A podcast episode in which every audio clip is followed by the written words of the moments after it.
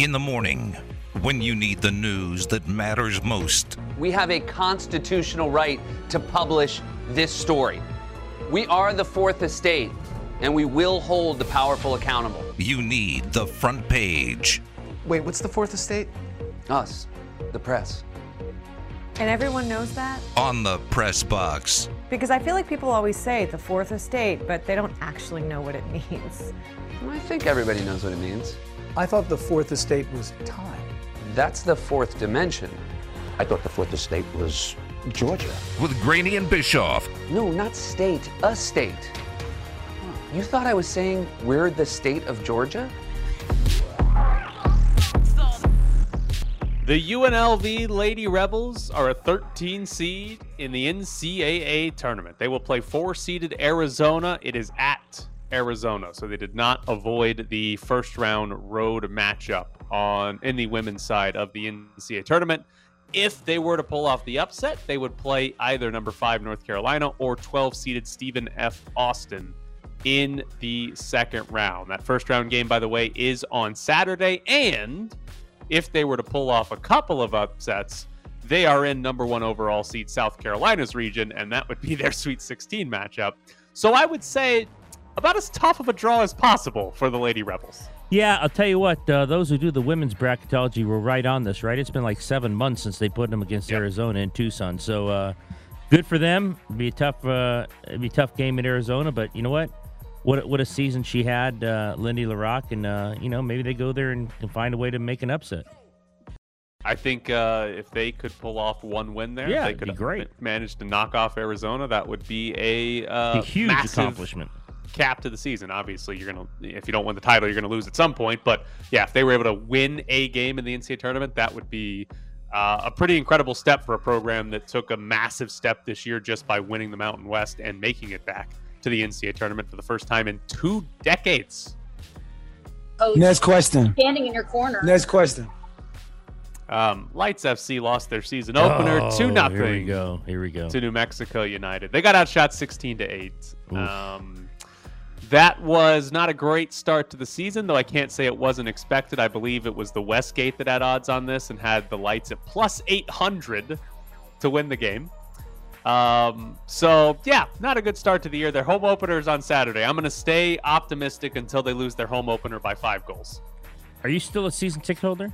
Yes, you'll be there Saturday. Tickets. I will be there Saturday. Um, a poor life decision is I will step away from the NCAA tournament for yeah. a couple of hours to go What's watch happening this. there? I know, but I, I still have some optimism, and then they're they're playing like one of the best teams in the league too on Saturday, so they'll lose by five, and then I'll be like, oh, they suck again. Imagine if you had kids. Oh, no chance. You kidding me? Why would I do that? Why would I do that to myself, Ed? Be a nightmare. Next question.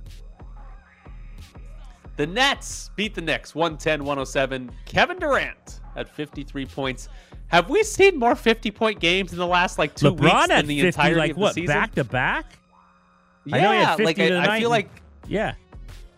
Every day I'm like, oh, somebody won. Oh, Jayson Tatum had 50. Oh, Kevin Durant had 50. It just seems like it's been happening nonstop.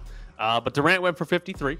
Um, the Nets still three and a half back of Cleveland for the sixth seed, plus Toronto's in front of them at the seventh seed. Right now, if the playoffs started, Brooklyn would be going to Toronto for the play-in game, which, by the way, Kyrie Irving would not be able to play in that game. Uh, and if they won that, they would get in as the seventh seed. If they lost, they'd have to play another game to try to get in as the eighth seed. If they can find a way to make up three and a half games on Cleveland and Toronto, they could find a way into the sixth seed and not and avoid that play-in round. They're they've played really well the last week or so. I just don't think there's going to be enough time to make up three and a half games on Cleveland. Which uh, mayor did Durant say figure out this uh, these protocols? Did you read? Oh, that? I missed that. No, I missed that He- quote. I assume it told was them- to New York. It was yeah. yeah. He told the New York mayor, "Hey, figure these things out." I did. I did not see Yeah. that quote because That was from so. Durant. What happened is that Kyrie Irving was at the game in Brooklyn. He was at the game, but as a fan, Right. because you are allowed to go as a fan, uh, even if you're not vaccinated, but you are not allowed to play because the the way I understand it is the mandate is in place for employees that employees are required to have the vaccine. at certain places. But if you're, but they can't say anything if you're just a fan or a Right, patron of a business. So the the comparison was like, people can be fired if they just work at a restaurant for not being vaccinated, but they can still come back and eat at that restaurant. And it's not because they're trying to stop unvaccinated people from living in a city. It's that they're trying to make it a, they're trying to be a punishment for being unvaccinated, They're trying to encourage people to get vaccinated by saying, hey, you can't do your job unless you're vaccinated.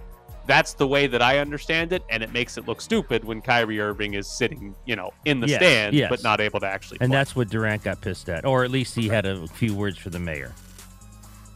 Man, you know, that's a great question. The Saints and Panthers are trying to play or trade for Deshaun Watson. Uh, Adam Schefter tweeted this morning that Watson is expected to meet with the Panthers and the Saints because he wants to talk to the teams before he gets traded to them. Um, Deshaun Watson was cleared Friday of any wrongdoing, or I should rephrase that, was cleared. He was not indicted by a grand jury. He still has civil suits out there. He has not been cleared of any uh, wrongdoing so far in his cases. But with the grand jury not indicting him, it makes it more likely that teams will trade for him. Um, he has a no trade clause. He can pick where he goes. What happens here? Does he get traded? Does he get suspended? Like, how do we? What happens to Deshaun Well, Watson in 2022? The one storyline we just don't realize is what's the NFL going to do.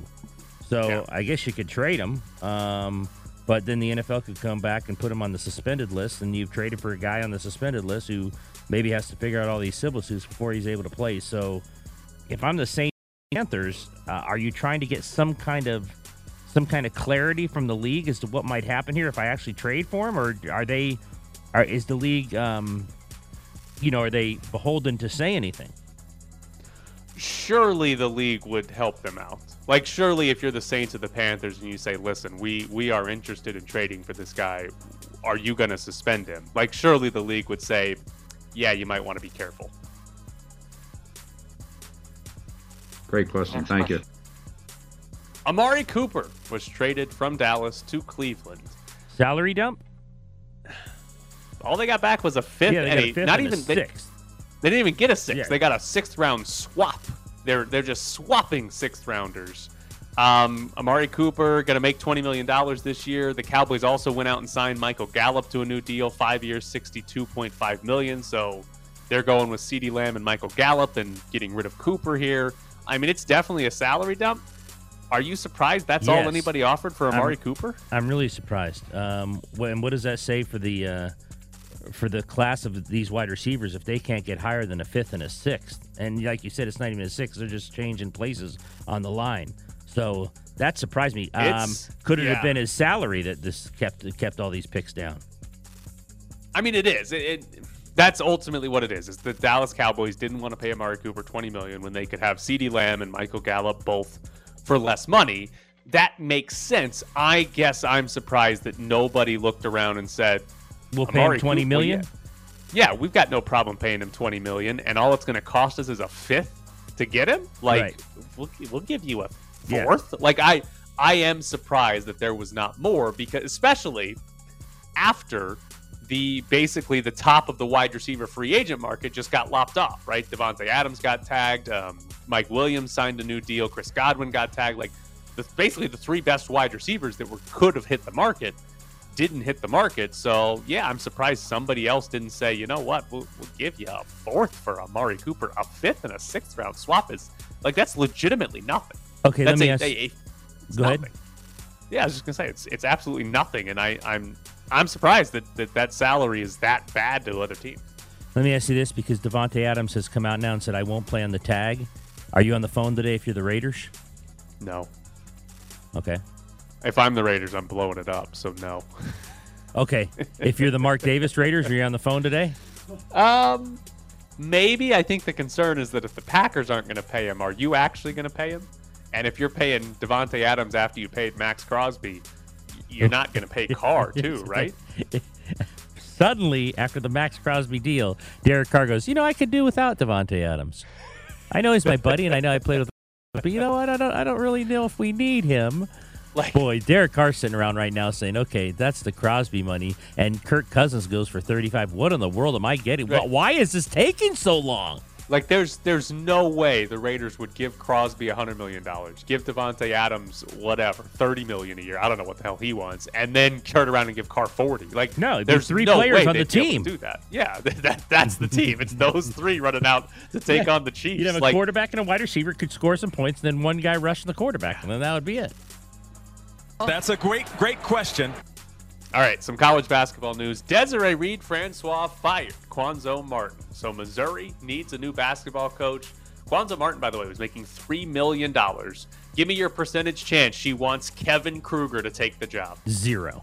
Oh, boo. Zero percent. I uh, I was surprised at this. She's uh, uh, you know, she likes Cuonzo Martin a lot. I know um, uh, there was a uh, a relationship between uh, that in terms of uh, AD and, and Cuonzo Martin, associate AD. I think uh, back at other schools, and um, I thought this was going to be a hard one for her to do. Uh, but look, they needed to do it. They weren't very good. He wasn't very good, and they needed to move on. So probably not her first choice, but she probably realized what's best for the situation and what's best for the program was to move on. Um, how about how about like the San Francisco coach? Oh, Todd Gold. That's my favorite coach in college basketball. I know. I would, uh, yeah. I Won't mean, I be was someone running like that program, though? Want to be someone like uh, you know, um, some kind of up and comer who's done really well at a mid major? That is every single coach she hired at UNLV was a young coach, and for the most part, e- even in the smaller sports, she would hire away from smaller schools. I think Right. what Kevin Kruger was pretty much the only one that Right. was that was an internal hire. But yeah, that would like a, a Todd Golden type who's from San Francisco, absolutely not be a surprise. And I don't know what they're going to pay their new head coach, but again, Cuonzo Martin was making three million dollars. For example, Kevin Kruger makes like seven fifty, seven hundred and fifty thousand dollars. So there is money to spend there if you're going after a mid-major coach. I mean, you could go after Niko Medved at Colorado State. So even though he well, just did, signed an did you see that deal to twenty twenty nine yeah, I for mean, Niko? that doesn't mean anything. That doesn't mean anything. Well, it probably He'll doesn't mean anything for an SEC school because she just write a check. No, not at all. Next question. Also, in the world of college basketball, LSU fired Will Wade. Finally. Uh, they're going to the NCAA tournament, though. Yeah. Uh, Kevin Nickelberry is going to be the interim, one of the assistants there. Uh, so LSU received a notice of allegations last week, and after LSU got eliminated from the SEC tournament, they'd made the decision to fire Will Wade. Um, I'm guessing that notice of allegations, even though it's all stuff that we've known about for LSU and Will Wade, for whatever reason, that was the final straw. For Why was LSU, it the final straw? finally- What what took them so long? I don't know to to officially get told by the NCAA that they're going to punish him. I don't Yes, know, but it's I mean, the guy's on he's on tape saying he's going to make a strong ass offer to a recruit. on FBI Like- wiretaps. It took them. The guy was caught on FBI wiretaps with uh, the agent Christian Dawkins saying that, and it took him this long. And on the day of March Madness, uh, we're in the tournament. We're finally thinking this Will guy over here isn't very good. and by the way, it, that Christian Dawkins thing that was like six years ago, Yeah. wasn't it? Yeah. Like What? What? that was What? like 2016. what did Will Wade have that they needed to keep him around that long? You couldn't go get another coach for LSU? No idea. No clue what they were actually doing. All right, coming up next, we'll jump into the Raiders and we will discuss Maxx Crosby almost getting $100 million. You're sitting in the press box with Graney and Bischoff on ESPN Las Vegas. Follow them on Twitter at Ed Graney and Bischoff underscore Tyler. Yeah, you know, it's it's uh it's a privilege. It's a privilege, man. Like it's one of these fan bases that you can't even explain unless you're really in the building. You know, people don't understand. You can go to Cleveland, Ohio, and you'll have a whole crowd of Raider fans. It's just it's it's completely different than what most fan bases are like. Um, it's one way or the other. There's no in between when it comes to Raider Nation. Um, you're either all in or all out, and that's that's been my mentality since the day I got in the building. Um, I want to be an example, you know, for everybody in Raider Nation. I want to be a representation of when you talk about all-time Raider greats and talk about what are the Raiders. They mention my name because I I, I want to be a legend. I want to be somebody that you know does a lot of great things, not only you know on the field and things like that, but somebody that gives back to the community and and helps. Maxx Crosby, you heard that a little bit earlier. He talked to Q on Raider Nation Radio last week after signing his new extension, four years, $98.98 million in total for Maxx Crosby on his salary now. Lofty goals there. Do you think we're talking about in 10 years? Maxx Crosby is the definition of Raider Nation? He might be. I don't know if anyone should doubt him the way he works. Let me ask you this, though. Um, what is what's the market bear for his position? Do you know? Well, he's now in the top five of edge rushers at 24, the average salary at 24.7 million over the next four years. So, in that 20 to 25 million dollar range is pretty normal for a top five edge rusher. Okay, because I never, and you know this. Uh, I've said this often. Like I, I, whatever the market bears, I'm happy for guys who get it. Like I never say, well, did they overpay him or underpay him? I'm like, well if I have a really good agent and he can go get me top five money, then go get me top five money. You know what I mean? It's like I don't. I I'm all for people making as much money as possible. I'd like to make as much money as possible. If if you were the Raiders, would you have given Maxx Crosby top five edge rusher I money? might have. I might. I might have given him top five edge rushers. I don't know if he's there yet, but if you're looking down the line and think he's going to be, and you need to lock him up now, um, I also love that they locked him up only for the Derek Carr situation because I know because oh. I know Derek Carr right now is at home, kind of in a closet, you know, and huddled in a closet, wondering what's happening with me.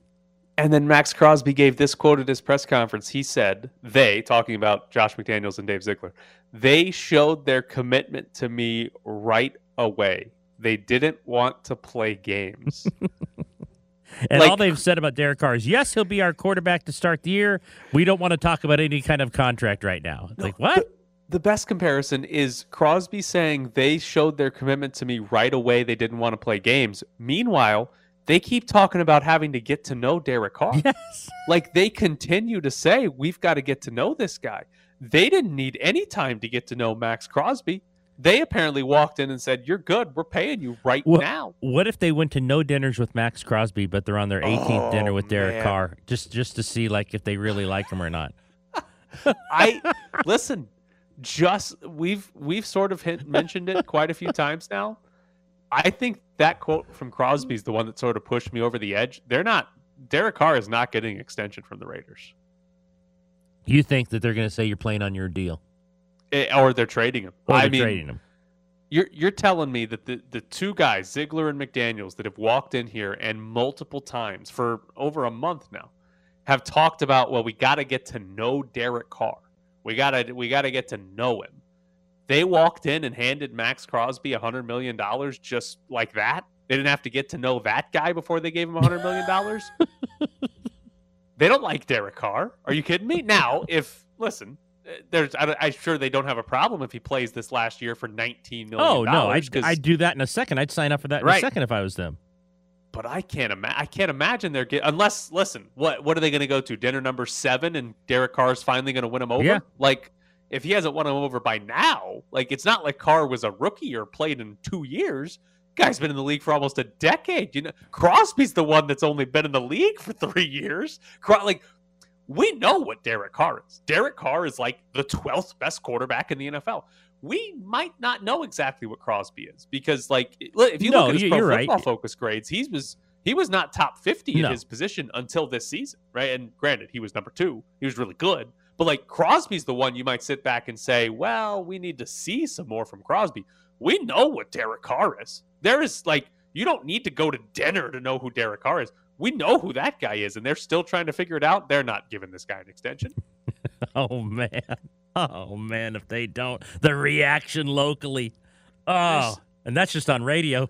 Oh man, I mean, can you imagine that if they don't give him an extension or they not force him to, but suggest strongly you're going to play your final year in this deal, and then we're going to see what happens, and then to see what he would do. And you've talked about it in the past. Like, let's say they do that. Let's say, look, man, you're gonna have to play on this deal. We don't, you know, you, ordered steak all seven times. We like a chicken guy. Uh, we can't have you. We can't. We can't bring you out to dinner anymore. The the fascinating thing would be what would he do? I wouldn't blame him.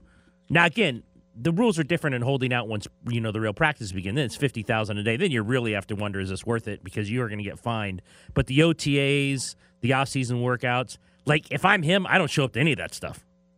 If, No, if I- they're forcing me to play at the 19 million and Kirk Cousins just got 35 and Maxx Crosby got 100 million and all these guys are getting money, like I don't show up to any of that stuff. And then, but again, how much does that force their hand? If they're if they go to him and say you have to play in this one year deal, they would expect him to do something like that, right? I mean, I don't think they'd expect him to say, "Sure, I'll do that."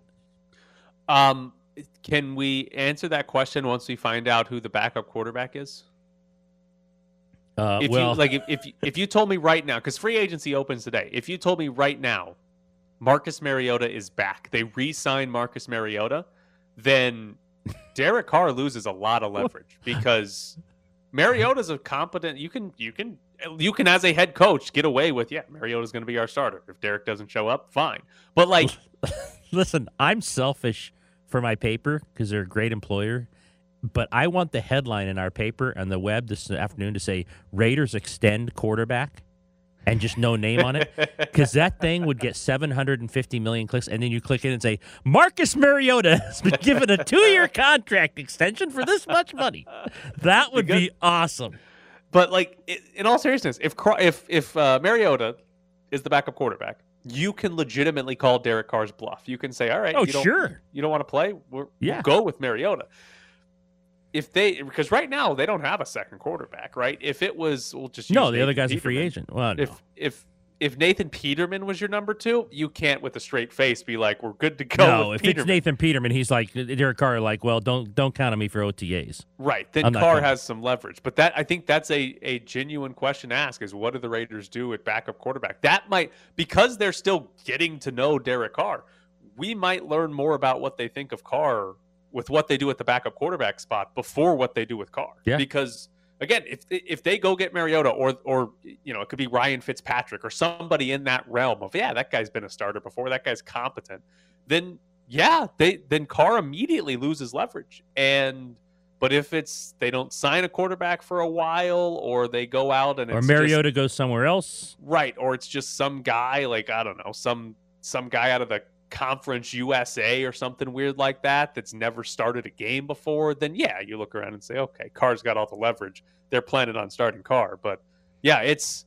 I think if you're Derek Carr, I'm sure he's happy for Maxx Crosby because he likes Maxx Crosby, but I don't think you're actually happy about your situation given Maxx Crosby just got paid and they didn't have to wait around and get to know Maxx Crosby.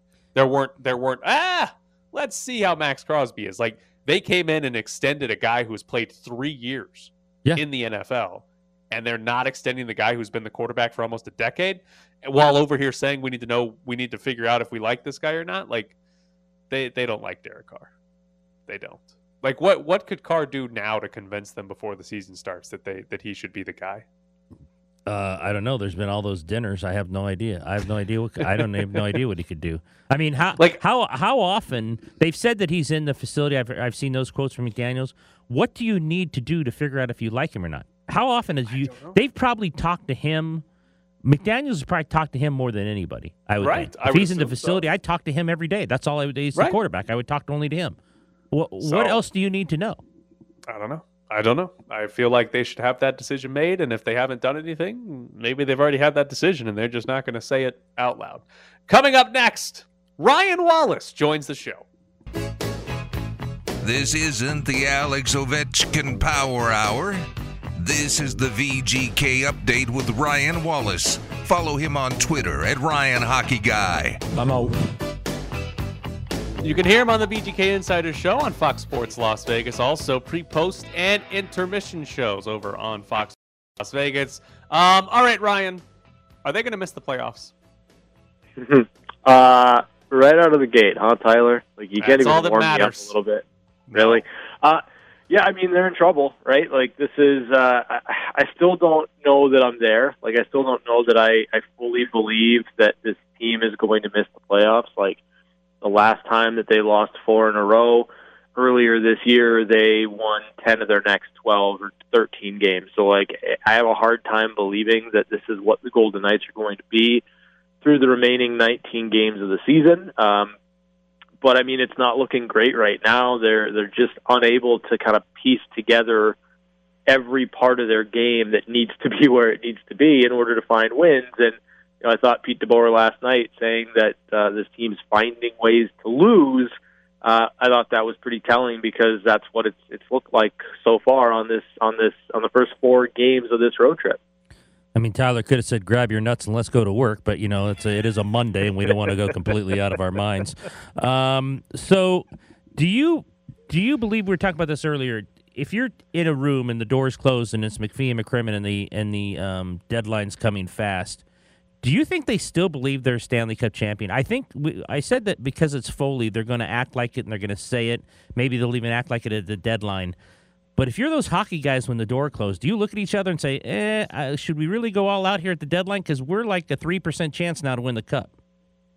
Yeah, I mean, like we've watched eight seeds get into the playoffs and go on an absolute tear and win Stanley Cup. So like once you get in, anything can happen. And and I don't know many people after game one of the Colorado series last year that thought the Golden Knights would even make it to game six, let alone win the series. So like anything can happen in the NHL playoffs. That being said, I think if you were to look at this team right now, what's available to the Golden Knights right now to put on the ice in a game, uh, no, they're not Stanley Cup contenders. I, I think if you look at this team fully healthy on paper, you could make the argument that they're Stanley Cup contenders. The problem with that is they're missing 60 games of continuity with an entire lineup that on paper looks like it should be elite. So uh, even if you get Mark Stone back, even if you get Alex Martinez back and Brayden McNabb back, and everyone that's out of the lineup, Pat Chiaretti, back into the lineup, what are they going to be? I don't know because they haven't had games together to play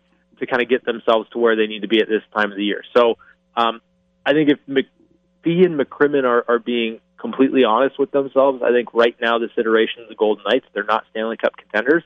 And I don't know that it should be a very busy um, trade deadline because unless you know for certain which players are coming back and how close to 100% they're going to be, um, it, it might just be a situation where injuries derailed a season in, in the window. The other part of Ed's question in this situation is the Bill Foley part of this. Do you believe at all that he would let them uh, sort of sit back and say, "Eh, we kind of got screwed this year. We can't really go for it." Part of me wants to believe that he would, but I, I don't think he will because it's it's been a mantra, right? Playoffs in three, cup in six, and every year the Golden Knights have gotten. It feels like a little bit further and further away from the Stanley Cup, and um, I just I don't know that missing the playoffs is acceptable. And and it kind of goes back to what I said earlier. Like you get in, anything can happen. So I, I don't think that Bill Foley wants to waste another opportunity or waste a chance of not making the playoffs and not seeing if this team can go on a run and and make something happen. So I I, I get the sense that. Uh, Bill Foley is, is going to want this team to do something to supplement at the deadline in order to turn this thing around and get them to the playoffs where they can do some damage. All right, tell the fan out there, besides, and the obvious one is they're injured. We get that. Why it's been so difficult to score goals schematically, or, or what's happening? I know they scored yesterday, but up until then, they just you know what two goals since the power since the All Star break, lowest in the league. What has happened? Yeah, I mean, I I think on the power play, they just it's it's more of the same. Um, they're stagnant, right? Like they don't move away from the puck very much. Everything's to the perimeter, and they seem to be okay with that when they do well on the power play, and and that's relative, I know. But like when they're able to find goals, they're able to get the puck down low and then into uh, the slot area for a quick chance, or they're able to score on the rush like they did yesterday on the power play. But it's not anything sustained zone time, and that kind of bleeds into their five on five game. There's a little bit more movement five on five, but they go low to high. Teams pack the middle, and they're not getting shots through. They're not getting to the net in front when they need to be there. So, like a shot from the point is fine, but it's not going to beat a goaltender at this level unless you've got guys in front of the net. You're not going to get uh, the the goalie on that first shot. You need second and third opportunities, rebounds. And right now, the Golden Knights are just too easily kept to the perimeter. You look at last night's game. Look at the third period when Columbus knew that they had to kind of pack the middle and keep it, keep everything to the outside. The Golden Knights were more than willing to stay on the outside, and that was a problem. Uh, looking at like Pete DeBoer's job security, which is a fan favorite topic right now, how yeah. How serious should that conversation be, and how much do you think the injuries uh, prevent that from happening? Given that that's a probably a pretty good excuse. Yeah, I mean, I I don't know that it's even an excuse. It's a reason, right? Like you you go down the list of players that are out of the lineup. You, you got Mark Stone and Max Pacioretty that at one point were your your top two wingers on this team. Like you take top two wingers off of any team in the league, it's going to hurt. And then you take away arguably your two best defensive defensemen in Brayden McNabb and Alex Martinez, and you're going to be hurting for finding ways to win hockey games. And you know, I, I think the the thing about you know the the the idea of Pete DeBoer and and him being kind of the guy, the fall guy, the scapegoat, whatever you want to call it. Um, I don't know that in this situation you need one. Uh, you need a scapegoat that's anything more than this team has literally been injured from game two of the season. It has been a high quantity of players that have been out of the lineup. It has been quality players out of the lineup. And the fact of the matter is, the, the Golden Knights right now are missing eight guys from their lineup that would be in the lineup every single night in the NHL, and that's a problem. So, as much as I, I get frustration, as much as I get you you know not liking to to see a team lose, it hasn't happened very much with this organization. Um, I don't think it's a coaching issue. Uh, I really don't. I think it's an issue of this team has battled injuries all year long, and sometimes in a contact sport, that happens.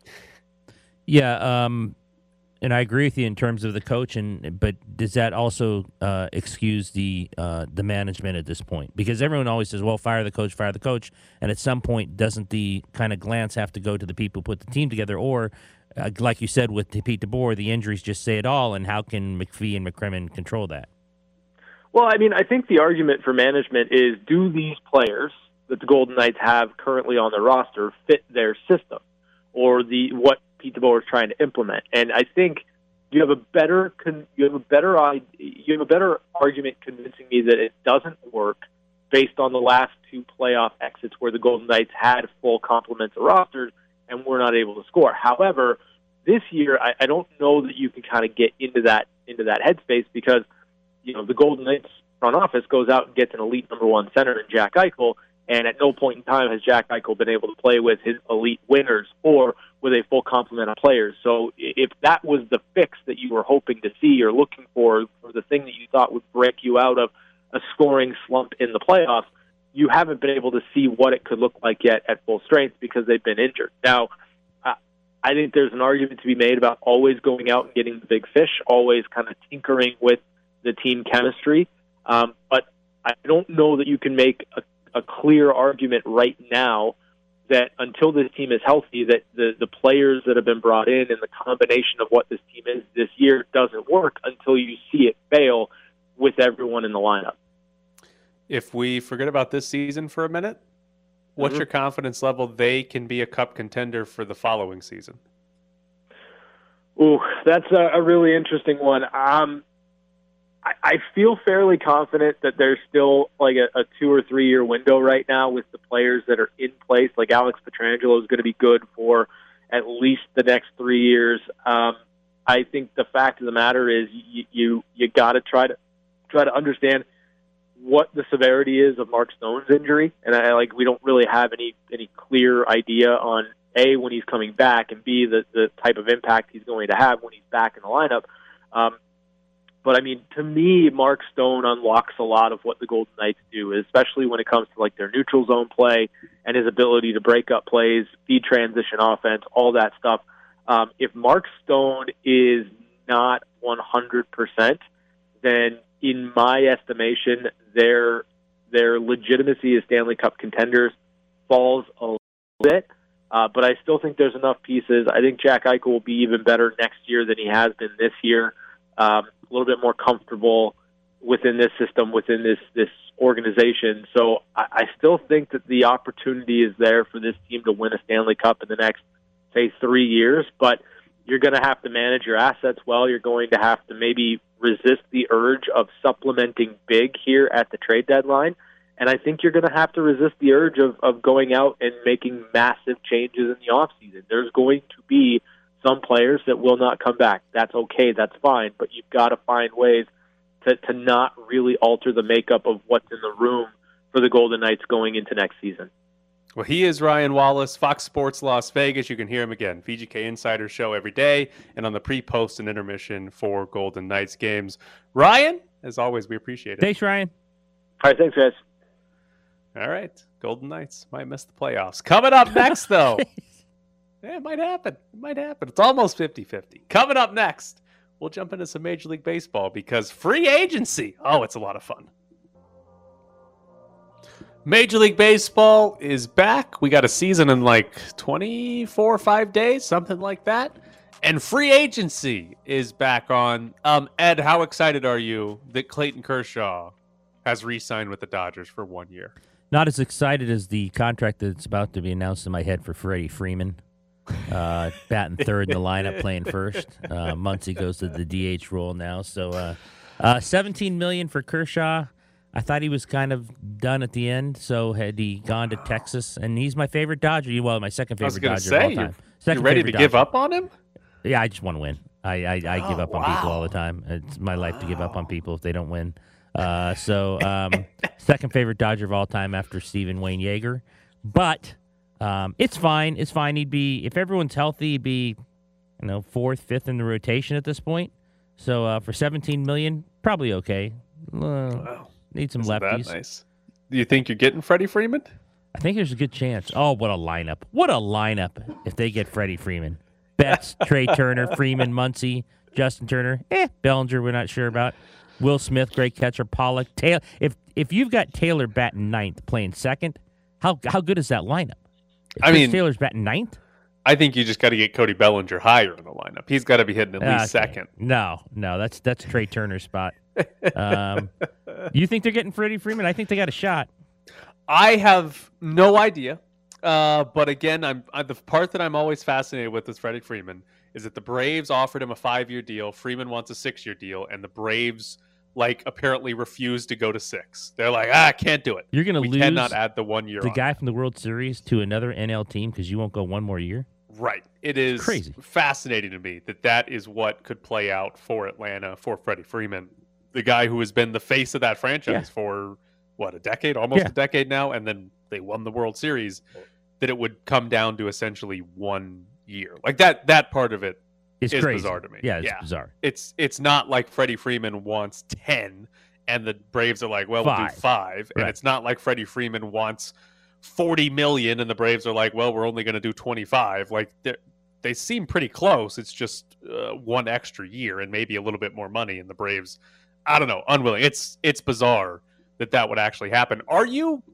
So there was a report. Uh, Nelson Cruz, he ended up signing with the Nationals, but there was a report that the Padres and Dodgers were both interested in him as well. He's 41 years old. He's DH only. But now that there is universal DH, National League teams can sign guys that are like Nelson Cruz, and you're excited because if you sign Freddie Freeman, you can move somebody else to the DH spot yeah, there. Big Max Muncy. You, excited about the DH simply because it means you can go Yes. get another actual hitter in the lineup? Absolutely, especially if it's Freddie Freeman. yes, I did, I actually thought uh, I thought they were going to lose out on Cruz to the Padres. Padres are kind of the popular, sexy team now, and I thought they'd move out on lose out on him, but they they both lost out on him. Forty one years old, that's fine. I don't think even if Freddie Freeman doesn't sign, I don't think they, you know, the Dodgers specifically need needed Nelson Cruz. It would have been nice, but if Freeman signs, I mean the lineup. I just gave it to you. Forget about it. I mean, I don't know what the odds are. If they, can you imagine what the odds will go to if they sign him? They're already the favorites. What are they six to one at the moment? Yeah, they're already the like that? favorites. Yeah. So they sign him. Oh, Well, to be honest, it probably won't change too much because they're already the favorites. They'll be like, "Yeah, we can't make them much better than six to one." it's true. Because is it? I mean, is anybody betting on the Dodgers if they're sitting up there at like three to one to win the World Series No. in March? No. Like, yeah, you got to wait until they at least like lose like four in a row in the regular season, and maybe it falls to five to one for you or something stupid like that. Um, are you at all worried about the Giants? No, I think they're going to take it. I know they got Carlos Rodon. I, I think they're going to take a step back. I'm far more worried about the team you know I'm worried about. Yeah, the Padres. Yeah, well, I'm- they I'm were they far were more worried about them. 14 back, and you were worried I about know. them still know. last year. I'm far So, more worried about them. That. That's what's fascinating. They signed Carlos Rodon. The Giants should have a good rotation again, right? Like they, they should. I mean, they lose Buster Posey, but like, Where's Kris Bryant going? The Giants, yes, that is a good question too. But conceivably, like the Giants should still be good. But I don't think there's. I think everybody pretty much agrees with you in terms of the NL West is going to be the Dodgers and Padres, and that the Giants are going to be a third place team. Like it's it's fascinating that they won the division last year. They had the most wins in baseball, and it's like, yeah, maybe they're third place. Right. Like they're not going to the playoffs. Like it's well, maybe they are now that it's expanded. But it's fascinating that it's they're not really considered a contender. And I don't, but I don't think it's wrong. Like I, I don't think anybody's wrong when they say that. I think it's like, yeah, that's that's realistic. Posey was great last year. Right. Posey was great last year, and Kris Bryant's Kris Bryant. And we don't know where he's going to sign, but it doesn't seem like he's going to sign. I keep uh, reading that Kris Bryant's going to go back to Chicago. He's just going to go back to the other team, which Oh, wouldn't go be going back to the White Sox, but he'd be going back Oh. to Chicago. White Sox signed Joe Kelly. Yeah, I know that lunatic. Eh, I'm not so. I'm not so sure. I'm mad that they lost that guy. I could never tell if you liked weird. Joe Kelly or not. Eh, He's a little weird. I, I liked him okay. He was he wasn't my favorite, but he, he was a little strange. So those glasses and stuff, I, I, I didn't like that whole look. Um, but th- that's fine. Their their their pitching's going to be fine. Um, I just I'm I'm so excited for it to start. I just think they're I just think they're tremendous. Yeah, I mean, listen, one of my complaints the entire time during the lockout was my favorite team is good. The Houston Astros are a good baseball team. I want there to be baseball. Like, if you're going to lock out a season, let's Right. do it when the Astros were losing 100 games. Right. Like, that would have been great. But no, they're good. Let's let's try to play some baseball games so I can enjoy this team being actually good. Uh, the other fun news the New York Yankees traded for Josh Donaldson and Isiah Kiner Falefa from the Minnesota Twins last night they sent Gio Urshela back to Minnesota as well as the catcher Gary Sanchez. So the um, Yankees get a big bat in Josh Donaldson, but also get their shortstop potentially Yeah. in Isiah Kiner Falefa. He's been good, not great by any means, but he's been a good shortstop primarily for the Rangers. Um, Yankees still making moves. yeah, and it probably takes them out of the running for Carlos Correa. Would be the assumption Right, here, right. Um, which, by the way, there was a there were a couple of points last night where I thought Carlos Correa was signing with the Astros last night. Really? Yeah, there were there were Jon Heyman was tweeting about it, Hector Gomez, uh, Bob Nightingale. There were a couple guys talking about like, oh, the Astros have re-engaged Carlos Correa, and I was there was a moment where I was overly optimistic. I was like, oh, they're going to re-sign him tonight, and then I went to bed and woke up and nothing had happened. So here I am, still sad without Carlos Correa. Where's but- Trevor Story going to go? That's the other fascinating part because the, the the conversation about Correa is kind of like, is there a true market for somebody to give him ten years or whatever? If if nobody's giving Correa what he wants, Trevor Story's below him. Yeah. who the hell's signing Trevor Story? I I have no idea. Like it was this great shortstop market, and we're sitting here like twenty days from the season, and a couple of them haven't even signed anywhere.